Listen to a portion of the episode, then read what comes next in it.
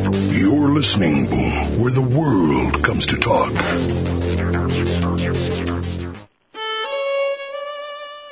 This is Jerry Prokopowicz with Civil War Talk Radio. In 1861, young men from Louisiana to Massachusetts volunteered to fight in defense of their most cherished liberties against an enemy who they believed was threatening to destroy everything that they held most dear. Who was right? Both? Or neither? We'll ask these questions to our guest today, Dr. Chandra Manning, author of What This Cruel War Was Over Soldiers, Slavery, and the Civil War, on Civil War Talk Radio.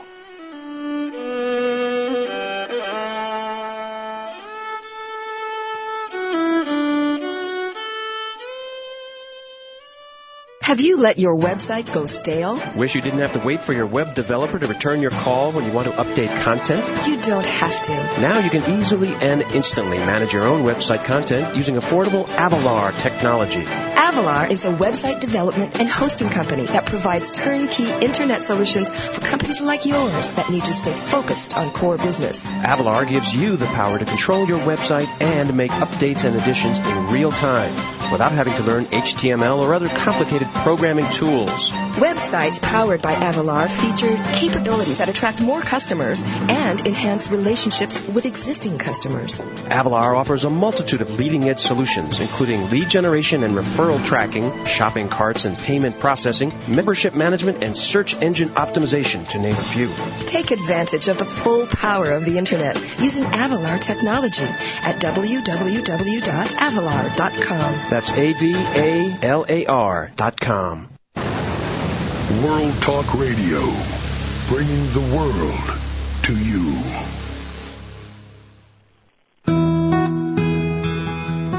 Welcome to Civil War Talk Radio. My name is Jerry Prokopowicz, coming to you this week from my spacious and indeed glamorous office in the Brewster Building on the campus of East Carolina University in Greenville, North Carolina.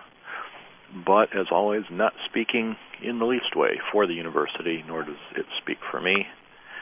If you're listening uh, to one of the recorded segments of the show, then you, you didn't get to hear what came before the show. If you were tuned in live, however, you may have picked up a new show preceding this one this week, uh, somewhat to my surprise, discussing matters that, uh, in in the words of a, not too long ago country song title, I don't think I'd have told that.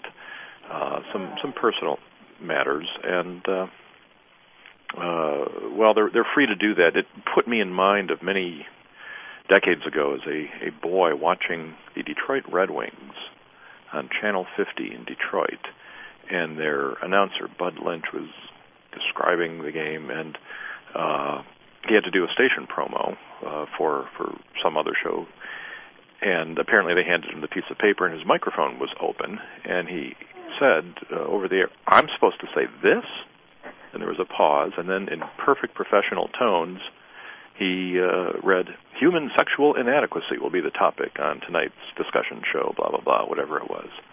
Um, that must have been back in the '60s, and and he was an old school guy, and that was just not something he was ready to tell the Red Wings audience about.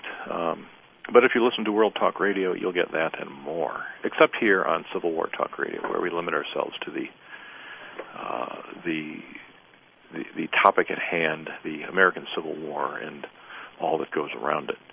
Uh, one more thing, perhaps more palatable, palatable before we start, is to thank everyone who has sent in a donation to keep the books flowing in, so that we can talk to new authors every week or other people involved with the Civil War story, uh, feel free to click on the PayPal donation. Or if you are uh, old fashioned and want to just write a check the old way, uh, send it to my office here, and uh, I will try to get it away from the administrators into my own personal hands. Well, our guest today uh, comes to us from, I believe, Georgetown University. Uh, Dr. Manning, are you there? I am indeed. And uh, before we start, may I uh, call you? Is it uh, Chandra or Chandra? I will answer to anything close, but it's actually pronounced Chandra. Chandra? Very good. I'd, I'd like to get that right. Um, people have said my name wrong once or twice in the past. Well, they said mine wrong all the time growing up, and I could never bring myself to correct a teacher in front of the class, so I went entire grades with my name pronounced incorrectly. So I sort of became inured to it, but but I appreciate the effort to get it right. Well, it, it's uh, from one to another with a, a a name that's not seen every day. I know how that that can be. Well, um, let's start with that. Where did you grow up? Tell, tell us a little bit about your background and how you got interested in the subject of the Civil War. I grew up largely on Navy bases um, around the country. My dad was in the Navy, and so that meant we lived usually on the edges of the country because that's where the water was. Uh, but we also, or my mom and us kids, when my dad was on cruise, would spend a lot of time with my grandparents. And my grandmother was just a Civil War buff. Um, she was a nut about it, and I can't really explain why, and she couldn't have explained why, but she was. And anything she liked, I liked from the age of about 18 months on. Um, so I sort of just got interested um, in a completely non-professional way because my grandmother was. Now, um, again, uh, uh, before we start too much, uh, let me say congratulations. I believe you have a, a new member of the family. Yes, yes, my own little drummer boy is uh, sitting right next to me. In fact, so if he pipes up, then um, yeah, I have a seven-month-old son. Well, con- congratulations. It's very exciting. Thank you. Um, you mentioned uh, your grandmother was the, the source of your interest, and there's, uh, if you're not aware yet, you will be of the, the natural alliance of children and grandparents against the parents.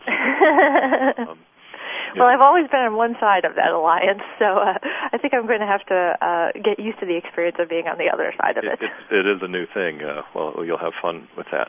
So, where uh, did your grandmother root for one side or the other in her Um, interest? Well, she, uh, uh, I'm sure that she did. She, in fact, I know she did. She certainly rooted for the Union side. She was also a big Lincoln fan, so I grew up a big Lincoln fan too. But that made for a real disconnect in the first grade in Jacksonville, Florida, because the first time I learned about the Civil War in school, I learned in a classroom that had a picture of Lee on one side of the flag and Jackson on the other side of the flag, and we pledged in the morning, and then we sang Dixie.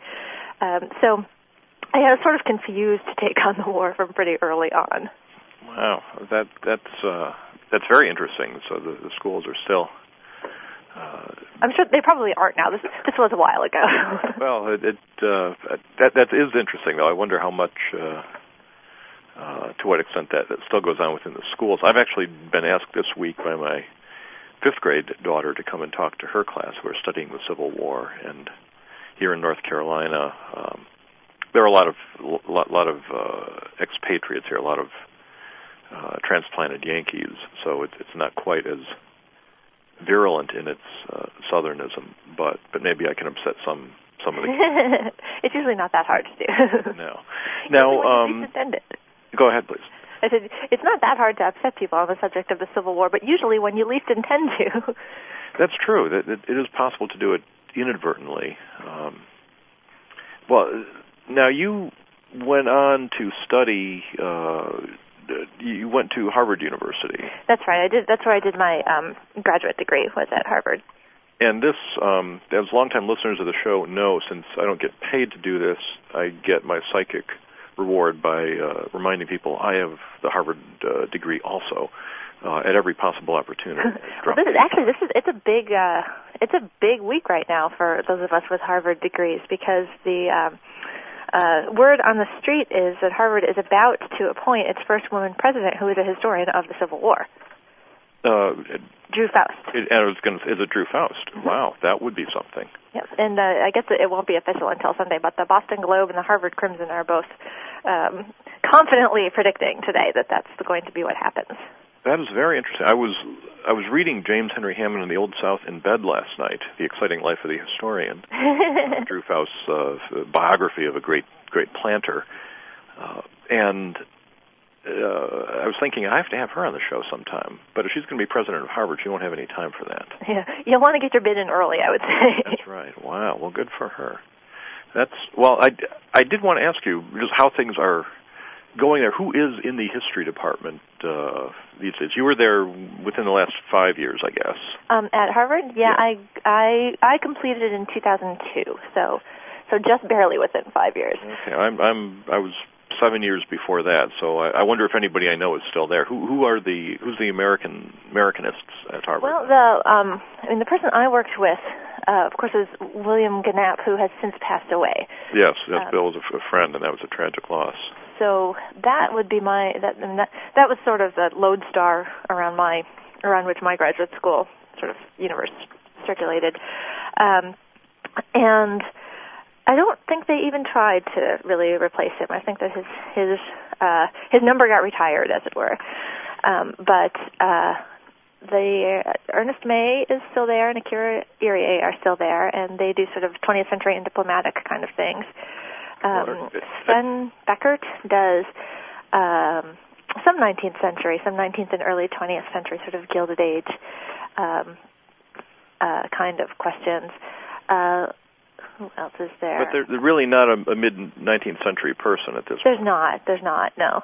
And It's when I was David Donald was my advisor, and after he, he was my la- he was I was his last student, he retired, and Ernest May was sort of a co-advisor since David had retired, uh, and and Bill Gienapp was was David's replacement, and then of course as you say he, he tragically lost him to to the world and the profession uh, not very long ago, and and now the chair is empty. Um, right. Right. There's no one now, doing um, Civil War. um, Drew Faust, before the presidency began, um, she was the, or I guess the presidency hasn't begun, so she still officially is the dean of the Radcliffe Institute, which is sort of a research institute. But in addition to that, taught a class, you know, a class a year or so in the department. So, so that's how they were sort of covering um, the uh, anything from Jacksonian through Reconstruction, really.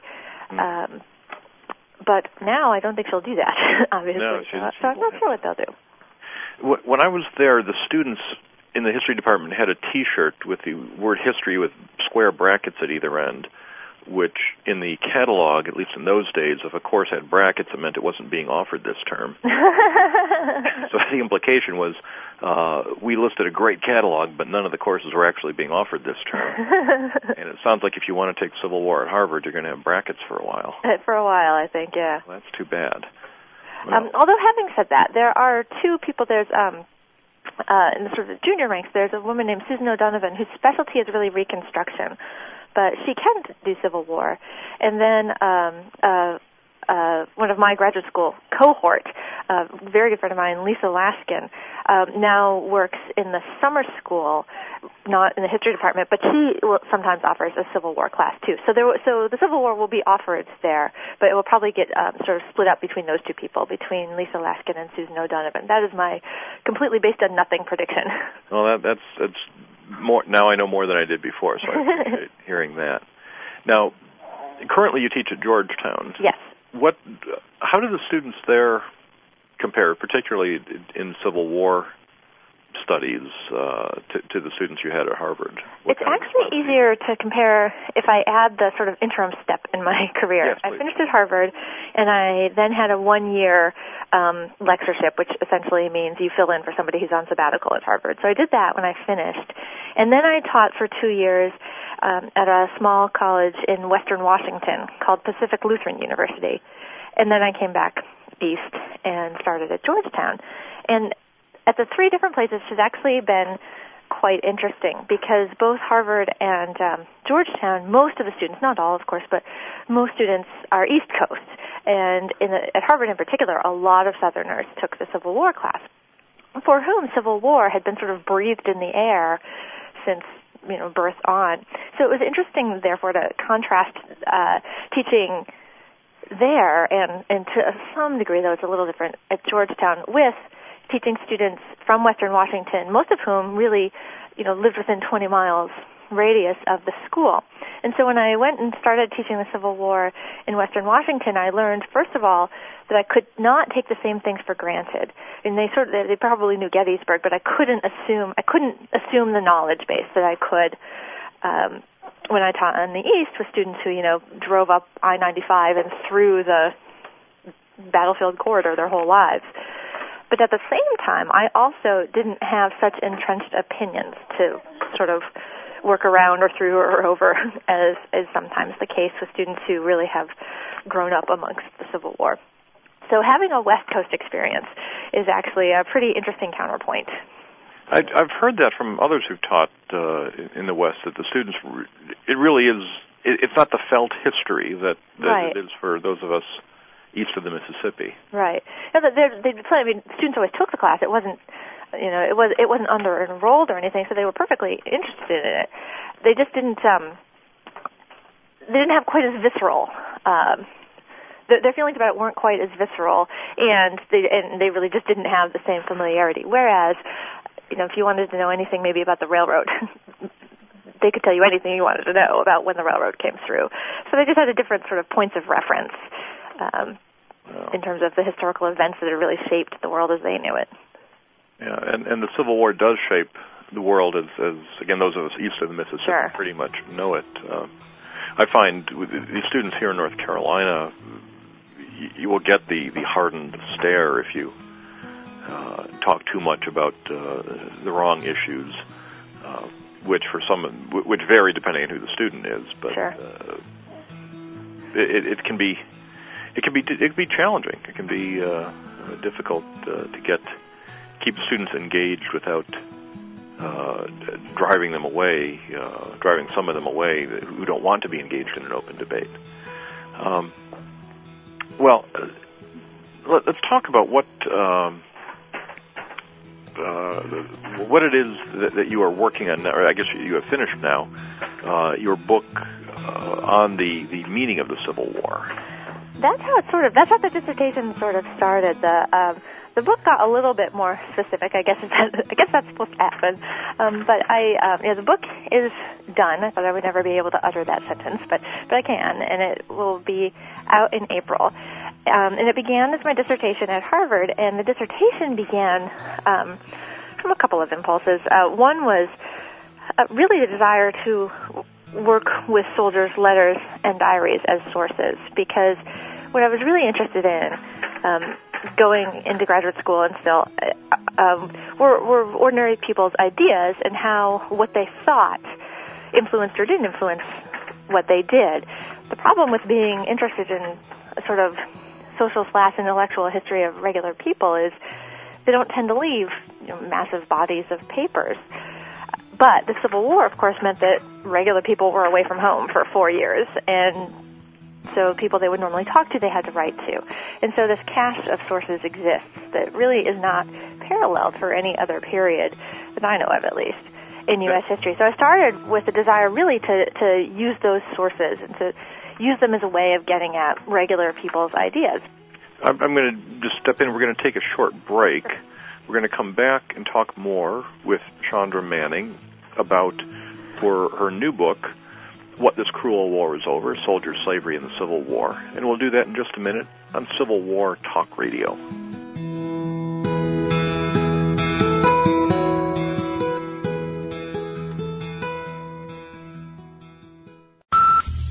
World Talk Radio.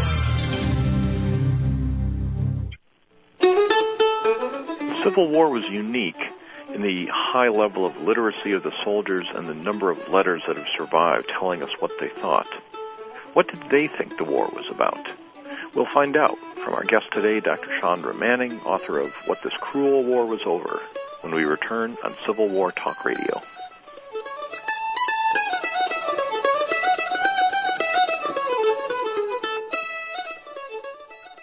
You got a small business? Well, then you know how tough it can be. You know, marketing, finding new customers, and especially just staying focused on the day-to-day details of running your business. Well, even though my business was doing okay, it wasn't where I knew it could be. I was getting a bit discouraged. Then I heard about this little book called Growing Your Business by Mark LeBlanc. Wow, I still can't figure out how such a small book could make such a big difference in my business. It only took about an hour to read, and the things I learned, well, all I can say is I'll be using Mark's ideas for a long time to come. Why? Because they work. I learned how to really focus on what I need to do to attract more customers and how to be more successful by creating a plan for generating more business. I guess that's why Mark named his website smallbusinesssuccess.com. Clever, huh? Small business success. That's it. If you want to be more successful with your business, and who doesn't, you should check out Mark LeBlanc's website at smallbusinesssuccess.com. You'll find Mark's books and lots of other resources for growing your business. Smallbusinesssuccess.com. World Talk Radio, bringing the world to you.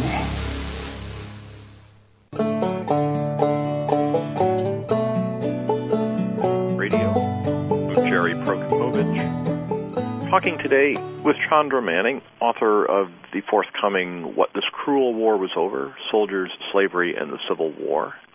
We're talking this day in February 2007. Maybe by the time you're listening, the book is already out, and you can go and get it.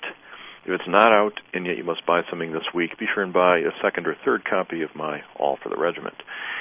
Well, in our first segment, we talked about the uh, the why write on this topic, and uh, of course, one reason to do so is it's one of the few uh, topics in which, in the 19th century, you have a huge body of written evidence uh, of, of soldiers and their families writing to one another on a topic of political importance.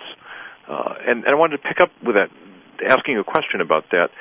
Do the letters that, that you read really talk about what this war was over? Did, you, you would imagine that letters would be filled with, uh, "Oh, I miss you. How are the kids? Uh, what's the weather like?" One of the things that's so interesting is how um, that I found really interesting about the letters is how freely different kinds of topics seem to intermingle. The first paragraph is almost always um, how glad I was to get your letter, or a scolding for not writing to me often enough pick, take your pick. Mm-hmm. And then there might be something about the family and the kids. And then there's something about the state of one's bowels, um, more than you ever wanted to know. Yeah. But then, then the body, and that's the first paragraph. But then the body of the letter will toss topics around, and it's fascinating to me.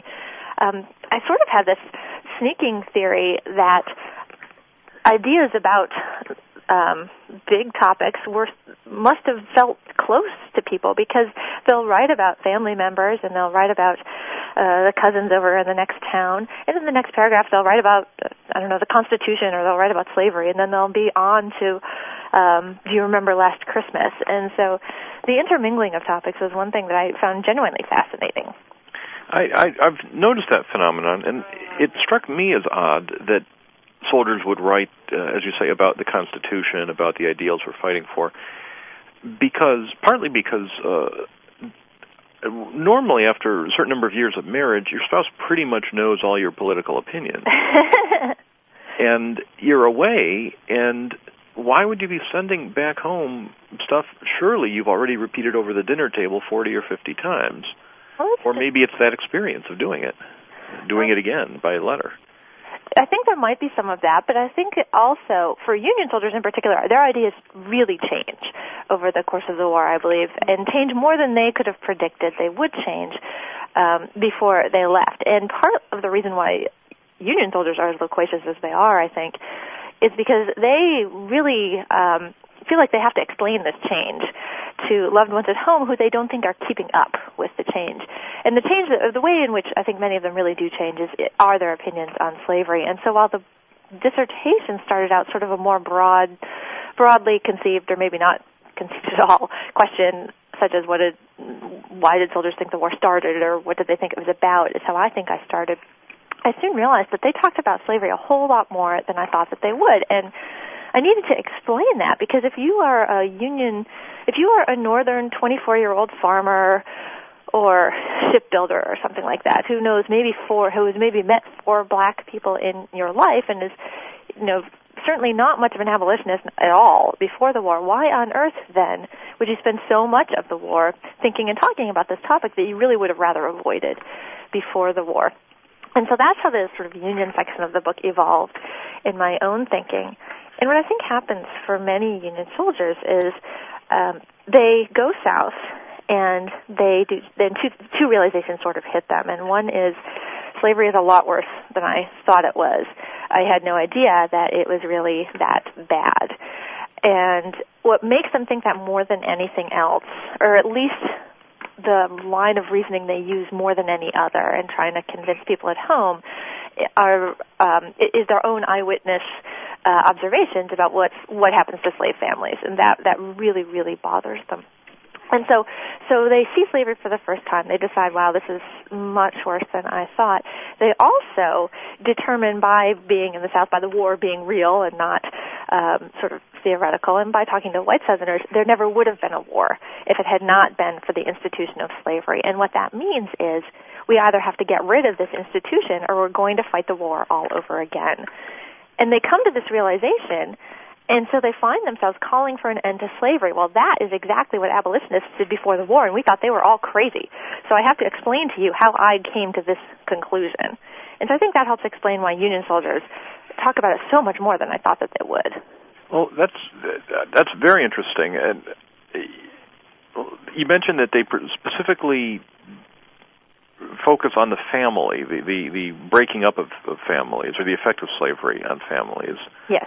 Um, which was a strategy that Harriet Beecher Stowe used. And it's funny that you say that because the book that they cite or quote or refer to more than any other except the Bible is Uncle Tom's Cabin. And how do they use it? Usually by say they'll offer an example of something they've seen, and then they will say, you know, as you can see, Uncle Tom's Cabin didn't even come close, or Harriet Beecher Stowe um, gilded the lily too much, or so these same people who you rather imagine might have thought that Uncle Tom's Cabin was sort of propaganda and was over the top and was, um, you know, a distortion before the war, find themselves during the war saying she didn't go far enough. I think in part, I mean, so at first I thought, well, maybe they were just conditioned to look for uh, family breakups because of Uncle Tom's Cabin, but enough of them were saying she doesn't go far enough or it it it doesn't tell the half. But I began to sort of take them more seriously. One thing I found in, in my reading of soldiers' letters, and this is mostly from the Western theater, where, if anything, they were less abolitionist going in. Uh, one of the things that, that persuaded a number of the writers I come across to become more anti-slavery was the the the, the malleability of, of the definition of race. That yes. it, many of the the slaves didn't look like what they thought slaves would look like. Oh, I think you're Did absolutely you right. I, I think that these light-skinned slaves do a couple of things in their own mind. Um, one is they they they touch on this this concern for the sanctity of the family. I mean, the 19th century is a time when, ideologically at least, and ideology didn't always match lived reality, but ideologically, the the family is posited as sort of the haven from the vagaries of the marketplace, and so families being broken up by a marketplace just doesn't square. Uh, so that's a problem. Um, but the the uh, the the visual appearance of light skinned slaves has a couple of things. One, well, if they're light skinned, then uh, then somewhere somehow masters are sort of fathering and, and selling their own children, and that is a problem for uh, for soldiers. But also, what's a problem for soldiers is they don't look that different from me, and so color or race or or visual appearance isn't the sort of impermeable barrier between slave and free, um, between having rights and not having rights, uh, that it might once looked have looked to have been. So whereas it might have been very easy for slavery to be a sort of remote topic that couldn't possibly have anything to do with me, when some soldiers at least see slaves that look like them, that that idea that it has nothing to do with me becomes harder to maintain, I think. And there's even I can even think of one soldier who um he is talking to a light-skinned slave woman, and and uh, and she's talking about her children, and he sort of expresses some surprise that she's talking about them with such affection that she looks at him and she says, "Well, one of them actually looks a little bit like you, and I miss them just like your mother would miss you." And this is a revelation for him that a anyone who, looking like him could be a slave, and B that they shared the same sort of familial emotions as he did. And um, I think that soldier was from Wisconsin. He was a Midwestern soldier, uh, and and that. At least in his writing and his own telling of his war experience, he was writing home to his parents at the time. That was really an important moment for him, important enough for him to narrate the whole scene. Now, the the soldiers from the Midwest, uh, or from throughout the the northern states, also, it, it seems to me, were radicalized or, or driven toward a stronger anti-slavery position by the request that they participate in slavery. That, that especially in, in places like Kentucky, where you have many Union loyal slaveholders, yeah. uh, if a slave gets into your camp, in theory, the the loyal Union citizen should be able to go into your soldier's camp and seize this slave. Uh, yeah, the soldiers know, didn't like that. Even even very early on, even soldiers in Virginia, um, when uh, when the war first begins and the expectation is that all private property will be not just respected but protected, um, soldiers find themselves, you know, approached by uh, local slaveholders in the expectation that soldiers will send back fugitives who have run into their camps. And and I think you're absolutely right. The idea that uh, that we have to become sort of implicated in this process um, plus, we have enough to do anyway. We don't want to go chase down somebody else's slaves. I think that the both the uh, sort of idealistic and the practical kind of mingle um, to make many of them think a lot harder about the institution than they had. But but you're right. That kind of calculus goes on even longer among soldiers stationed in Kentucky, um, because of course Emancipation Proclamation doesn't touch Kentucky, and so constitutionally, at least, slaveholders are still entitled to their property there if they're loyal to the Union and and uh, and I and I think and radicalize is probably a good word, although I would add one limitation to it. I think that does radicalize soldiers' ideas about slavery. Their ideas about race are a little more slippery. Mm-hmm. Um, they they uh, they sort of separate out, I think, how they feel about slavery from how they feel about sort of stickier questions like civil rights for Black Americans, and um, and uh, they don't become as radical on that question as they do on the slavery question. Although some of them change more than they thought they would if you would ask them at the beginning of the war. But on the slavery question, they really become they, they really do begin, I think, to see that one as as non-negotiable as the war progresses. Now, if we look at the historiography of, of what soldiers thought uh, everybody would want to begin, I imagine, with Bell Wiley and his. his That's who I always cite at the beginning. Yeah. uh, you, you have to start there, and anyone listening to the show who has not read the life of Johnny Reb and Life of Billy Yank actually wouldn't be listening to the show. Probably not. I sort of say that the, the the Life of Johnny Reb and Billy Yank is probably responsible. Um, for the good or bad, for more sort of books about the Civil War than almost any literary event since the Ordinance of Secession, because I think that that's how so many people get inspired. They they are, are, are wonderful books and they they hold up very well.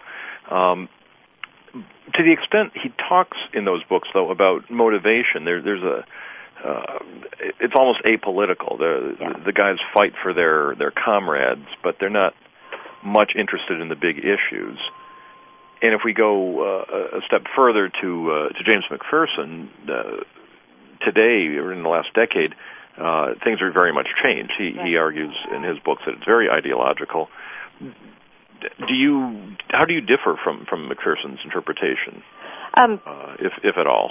Uh, yeah, well, I'm asking. I, I, I ask a slightly different question, but the question, but my my first question I, started asking similar questions to his, to his, and then evolved. In McPherson's, in fact, let me take a step backwards. I came to the topic in part because uh, that I eventually wrote my dissertation on because um, I was a teaching assistant, as most graduate students are in uh, graduate school, and I was just beginning to think about my topic. And and uh, uh, there are all of these sort of studies that sort of assume a non-ideological Civil War soldier, but to me, it sounded like they were writing about either World War II soldiers or Vietnam War soldiers more than 19th century soldiers who who were different, who you know thought differently than we did. So so I was already ready to be persuaded that um, that soldiers actually did entertain thoughts from time to time. And the class that I was a TA for was, lucky for me, the Civil War and Reconstruction. And the class was supposed to read For Cause and Comrades by McPherson, and they read it. And so we had our class discussion, and they were chatting away. They could answer, you know, have, we, we had a pretty good discussion going, actually, until I asked them, well, what was different between Union and Confederate soldiers? And then there was this dead silence, which sometimes just means they didn't read the book. but they'd been talking before that. So I knew that that wasn't the case. And I thought, huh, maybe there is still room for a more sort of explicitly comparative look at what Union and Confederate soldiers thought. And so that's how I used to think I would answer that question, that, that I took a more comparative look than McPherson does. And I also uh, look a little bit more at change over time. But as I got into my project more and more, what I really became intrigued with was these guys really did think and talk about slavery much more than I anticipated, and that's really what I wanted to explain uh, more than anything else is, is is why. What did slavery mean to them? How did it shape their war? So I would say that that's probably the biggest difference between. Um, my book and For Cause and Comrades. For Cause and Comrades is about sort of a constellation of ideas that soldiers think about and talk about. And mine is about my topic is a little narrower in that I'm really trying to get at the heart. I'm not just trying to show, look, they talk about slavery uh, because I think he does that pretty persuasively. I'm really trying to get at why. You know, what did slavery mean to um, a white non-slaveholding Southerner who still, nonetheless is convinced, or tells his wife at least, that he can't stop fighting this war because disaster will ensue if slavery goes away. Or what does slavery mean to the uh, Wisconsin farmer who had never seen a slave before, but decides even before the Emancipation Proclamation that slavery has to go away. So the so the question's a little more focused, and um, there's a, I think there's a lot more attention to change over time. I think that Union soldiers in particular really do undergo a big change. So I wouldn't see it in opposition. In other words, um, I would see it as sort of uh, maybe starting where McPherson starts and then veering off a little bit to ask a slightly different question. Yeah, in in uh, it, it sounds like, and I, I have not read the book since it's not out yet, but I look forward to it very much. Um, organizationally, do you address the Union and Confederate soldiers separately? Um, not really. I uh, the book is organized chronologically. There is a Union and a Confederate section, though, within each chapter, so they they tend to be treated. They're, they're, they'll always both be in the same chapter, but uh, sometimes the chapter begins with Union and then goes to Confederate, or sometimes it goes the other way. It sort of depends on on uh, sort of depends on the internal logic of the chapters themselves, who comes first. So they are in the same chapter, and then the chapter most chapters at the end sort of compare what's going on with the two at the time. Uh, but they each get their own separate discussion within every time period that the book talks about. Now, I guess I'd like to ask the question you asked your students um, about the difference between the northern and southern soldiers. Uh, and I find that's a question with with my students that's often difficult if we're talking about the ideology of slavery. Uh, no one has any problem understanding how someone could be an abolitionist or how someone could become more anti-slavery, uh, but explaining how uh, people that are not evil uh, right. in, in other ways, and uh, here in North Carolina may indeed be one's own direct ancestors, how they could support uh, an institution that we find inhuman. Uh, and that took me a long time because, to be honest, I I went into the project thinking that what I was going to find was that non slaveholders really weren't fighting for slavery. They really had their own sort of agenda, and the process of the war for them was figuring out that they'd been sort of tricked or hoodwinked into a battle that wasn't really theirs, and they sort of therefore withdrew their loyalty, and that's how the war ended. And that's kind of what I thought. I, I went in expecting to see that kind of story. Let me step in again here briefly because this is a good place to take a break. We're going to take a short break. Uh, we're going to come and find out what they were fighting for on the southern side as well as the northern. When we come back in just a moment with Chandra Manning on Civil War Talk Radio.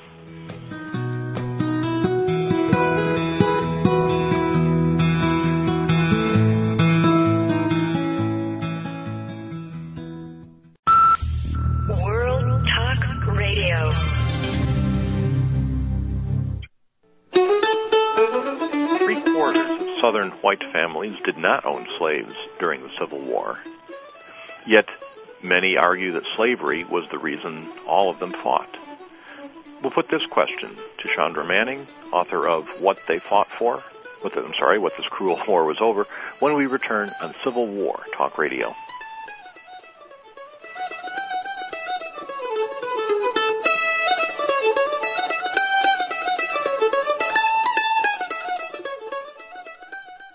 It's the one level playing field in business, the Internet. It's where an artisan working out of a small shop can look bigger than a multinational corporation.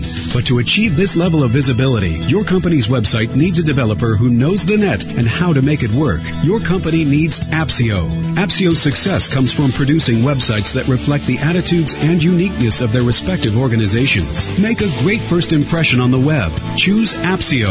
A-P-S-Y-O. For more info, visit www.appsio radio.com. You're listening to World Talk Radio, where the world comes to talk.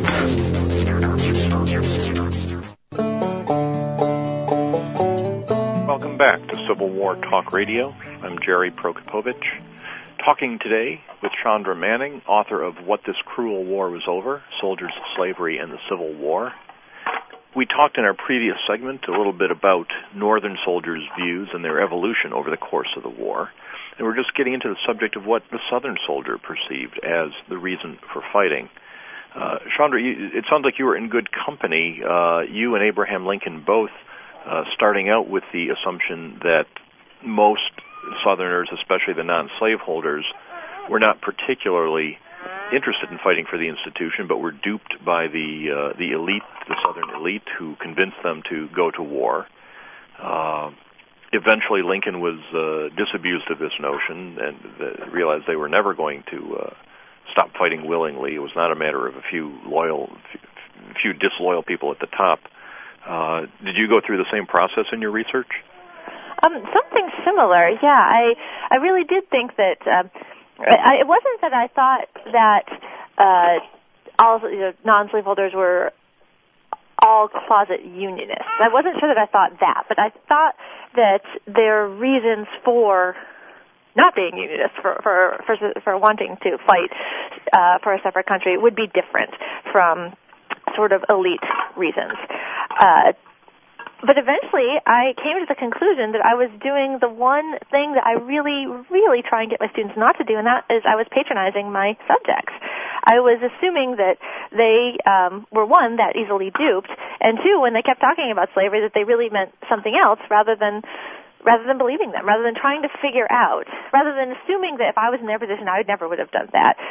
I had to get I had to let go of that. I had to just try and figure out what their world looked like from their point of view. And once I did that, what I decided or the sort of conclusions I came to were that white Southerners lived in a world so infused with the institution of slavery, even if they didn't own them, even if their family didn't own slavery. Slavery infused every aspect of life. It was such a part of society. It was in the Bible, so God must approve. Um, it was in the community. It was a source of order.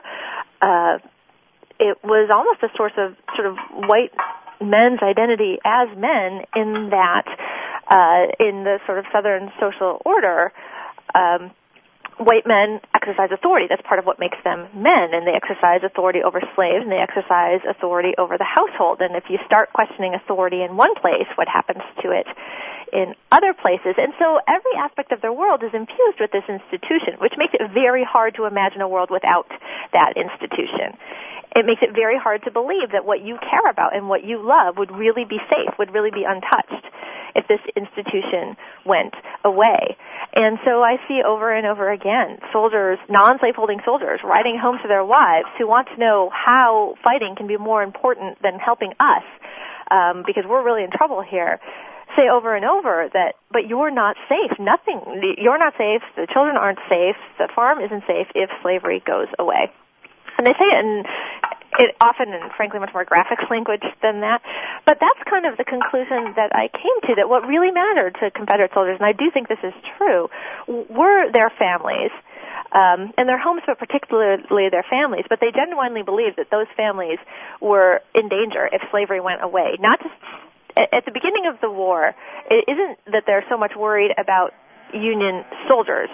Um, in other words, the argument could be made, well, of course they're worried about the safety of their homes. There are armies there. But at the beginning of the war, they don't think the Yankees can fight well enough to march over the next hill in Georgia. They do, however, think that the Yankees can stir up slave insurrection if they mess around with this, uh, with these, with these crazy ideas too much. And so, so that was what I decided about Confederate soldiers that, um, that they genuinely and they believe that everything they care about depends upon the survival of this institution, whether or not they own slaves. And as the war really destroys everything else that matters in their lives, um, they continue to believe that the Confederacy might not be at all what we had in mind. Um, the war isn't going at all how we thought it would, but now that we're in the war, if the Union wins, they will definitely get rid of slavery, and that means we have to hang in there uh, and prevent that. So, um, last week on the show we had uh, Peter Carmichael, and uh, uh, talked a little bit about generational ideas. Mm-hmm. Week before, we, uh, Bruce Levine talked about Confederate emancipation and echoed some of what you're saying uh, in, in trying to explain why the Confederacy didn't uh, didn't even consider in any meaningful way uh, tapping uh, an enormous pool of black manpower uh, in self-defense. If, if, as you say, the the institution of slavery is ultimately what you're fighting for, uh, in in some way, if not the direct ownership of slaves, then of course you can't consider emancipating slaves. Uh, and in fact, and, and I think that most Confederates would more they would have seen themselves they would see themselves fighting against the disappearance of the institution probably more than um, more than uh, in other words, they are fighting for slavery, but in their mind, they're fighting to make sure it does. They're, they're fighting to protect it from destruction more than fighting to necessarily sort of promote or advance it. Although that's not entirely true because they do think it should go west. Uh, but but but but in their mind, it really is a defensive war. But the institution is what needs defending. And the um, the the question of emancipating and, and arming black soldiers at the end, that I think is the breaking point for an awful lot of Confederate soldiers because by 1865, by March of 1865, March 13th, I think, is when the Confederate Congress finally passes uh, the black enlistment bill. Uh, oh, shoot. Are you okay, honey? Sorry. Uh, by uh, by that time, first things first. yeah, sorry about that. She just got sick. Um, by March of 1865, uh, almost everybody's family is in trouble. Almost, you know, tons of territory are in Union hands. It really, it, there really is not a ton of hope left by March 13th, 1865, or by the time that the even you know even in the weeks before the bill is passed. But when that bill is passed, I've seen so many soldiers say over and over, "Well, that's it. There's now, now, now there's really nothing left. Now you've really destroyed anything that was left to fight for because what you've done is you have just put a slave on an equal." And that that phrase turns up a lot. Uh, put the put a slave on an equal with a white man. I mean, these slaves are apparently are, are they're going to be privates. It's the exact same rank as most soldiers have. And so that really is, in the minds of a number, I argue, I argue that's a, a decisive breaking point in the minds of um, of of many, many, really the bulk of the non-slaveholding Confederate ranks. Now, does that then, do you think, help explain why we don't see a guerrilla war uh, on a larger scale than than we do? Why the Confederates don't follow the example of Marion and Sumter and, uh, for that matter, George Washington, and just take to the hills, uh, try to keep a force in being. Uh, yeah, I, that's another place where I think it, that their reasons are a combination of the very practical and the ideological. Yeah, I think that's a big reason why there's no point in us being soldiers anymore because you've just degraded what a soldier is and you've just destroyed any reason for being a soldier. In addition to which is all of these other reasons that have been building up the you know the farm is a mess at home if it's still even there. Um families are families are in are in deep need. I mean there's a lot of hardship by 1865 so um so the very practical practical concerns i think are are also are also relevant, but I think it's the mixture of those two things. That the the ideological underpinning, although they wouldn't probably say ideological underpinning, but but the reason for fighting is gone, and frankly, I'm needed at home, and so. uh I mean, I've been having a hard time convincing my wife that staying in the army was a good idea. Anyway, I'm definitely not going to be able to do it if uh, if if the, if there really isn't an army anymore. Um, I wonder if you've read uh, Jackie Campbell's uh, argument, uh, in which he talks about the, the the campaign in the Carolinas when Sherman marches north through the Carolinas I know of her book, but no, I'm embarrassed to say no, I haven't read it. Well, well she um, uh, she argues that what she found in the, the Southern women's letters from that period is that the the women who actually encounter Sherman's army, uh, the ones who have the firsthand experience, rather than writing the desperate letters saying "Please come home" from Virginia to their husbands, they do become uh, uh more pro-Confederate rather than less. Uh, maybe having come to the experience where they've they've, they've lost uh, all there is to lose, pretty much. They they are the hardest cases. It's the women whose farms are not touched who are writing these letters saying, "Please come home and protect us." uh, and inducing their soldiers, their, their husbands, to desert. But the ones who are actually who have Union soldiers on their property are, are saying, uh, "Damn, we, we we hate them more than anything now, and and you stay there and fight." By 1865, though, I think that the biggest enemy is less. I mean, the Union. Well, I don't want to overstate this. The Union Army is a pretty big enemy, but by 1865, the the uh, hunger is a big enemy, and and hardship is a big enemy, and shortage is a big enemy. Um, so uh, I have not read Wives' letters in anything in anything like the numbers that she has, or some um, or some other people have. Um, but the ones that, are, but the soldiers writing back to their wives uh, when their wives are sort of asking them to come home, they're rarely being asked to come home because the army is right there. They're being asked to come home because, um, well, sometimes sort of Confederate policy has has harmed the farm, um, impressment or, or what have you. But uh, but you know most often we've had four years of the of you know your labor being absent from the farm and and uh, four years in which armies of any kind have been tromping through here and and and so I think hardship at least as much as actual Union soldiers is inspiring a lot of um, women who are writing to say come home. And I'm also not trying to say it's all a women's fault and so they lost the Civil War or anything like that. I think soldiers, whether or not their wives are writing these kinds of letters, are worried about their families at home. And and I think we're sort of adding a high degree of verisimilitude to the uh, the story here, as you are torn between the home front, and uh, I, I can hear your your little boy uh, uh, demanding your attention. And yes, he thinks he's been good long enough. that, and, and your your professional efforts uh, on, on behalf here. So I very much appreciate both.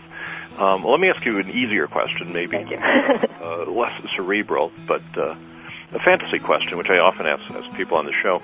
If you could go back to the uh, 1860s for one hour in complete safety uh, and come back again, who would you like to go back and talk to for that hour?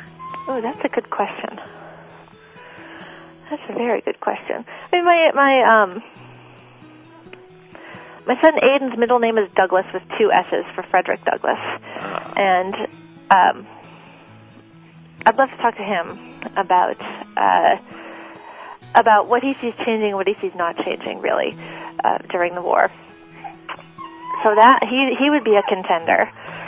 Um, I have a few favorite soldiers though too that sort of you know, no one would have any reason to have heard of, but that I just grew to like over the course of my research. There's a guy named Lee Weber who's just, uh, he, he's a Kansan and sometimes he's very admirable and sometimes he's not admirable at all, but he's a very sharp observer and sometimes I think I would like to go talk to him and about what he didn't put in his letters.